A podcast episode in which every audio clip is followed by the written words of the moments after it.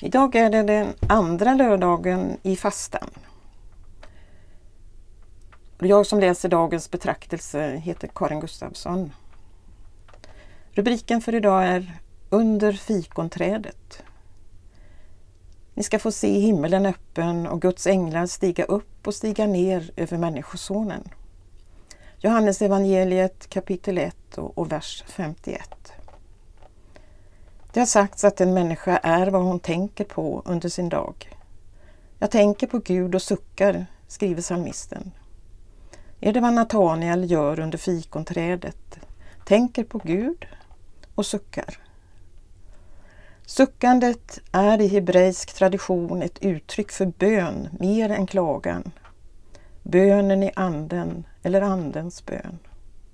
Liknar Paulus vid outsägliga suckar som stiger ur vårt inre. Att sitta under ett fikonträd är i judisk rabbinsk tradition en bild av det bedjande studiet av skrifterna. Ett forskande där förväntan efter Messias ständigt är närvarande. Syftet med varje bibelstudium är att tränga innanför bokstavens skal. Att finna frukten i lövverket. Vad vi möter kan överlumpla, vända upp och ner på våra föreställningar som för Natanael. En pandang till evangeliet om Natanael är berättelsen om den flyende Jakob som efter att i sin dröm ha sett en himlastege utbrister Här är himlens port. Att vi inte alltid förstår det vi läser är inget skäl att avstå från att läsa. Tvärtom. I bröderna Karmanosov berättas om betjänten Georgi som hade skaffat sig Isak, Syriens samlade predikningar och ord i en bok han ihärdigt läste ur i många år men utan att egentligen förstå något av det.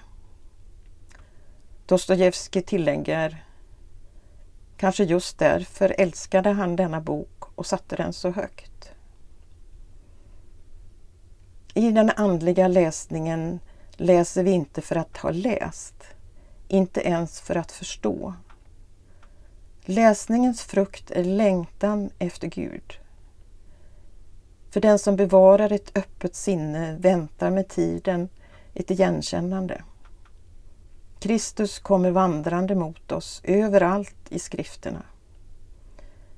Om vi bara sitter tillräckligt länge under fikonträdet öppnar sig himmelens port. Och vi gör samma erfarenhet som Jakob.